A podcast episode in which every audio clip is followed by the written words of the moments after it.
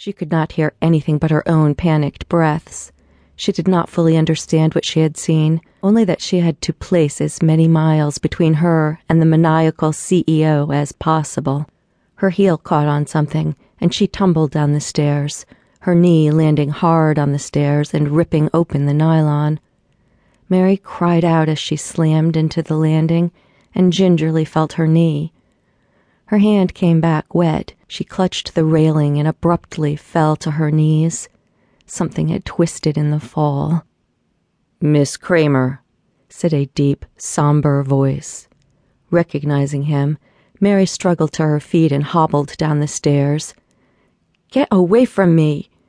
He descended the stairs slowly, looking a touch more disheveled than usual. He was not wearing his jacket his sky blue shirt looked as if he had slept in it. His chestnut colored hair hung messily around his face, and his lips were a deep red. Did I imagine it all? she wondered. Every instinct inside her screamed for her to run.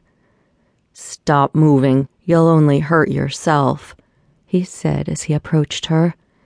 Don't touch me, she spat. I'm going to tell everyone. If you don't leave me be, I'll sue you. Matthew White threw back his gorgeous head and laughed at that. The sight was unnerving.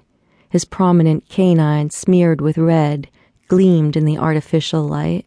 And who would believe you? Who would believe you over me? He reached out with a tentative hand. You are my employee, Miss Kramer. I pay you to do whatever I ask of you. I will not apologize for my behavior. Mary shrank away from his touch. I'm not gonna hurt you. I'm gonna make everything go away. The world and its problems melted away as Mary gazed into Mr. White's eyes. She slumped against the railing, feeling suddenly tired.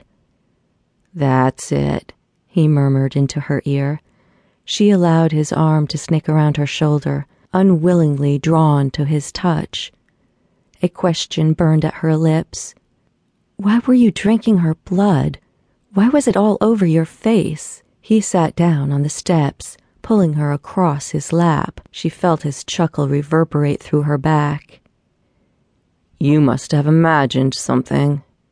She nestled against his chest, dimly aware that she was snuggling with her boss.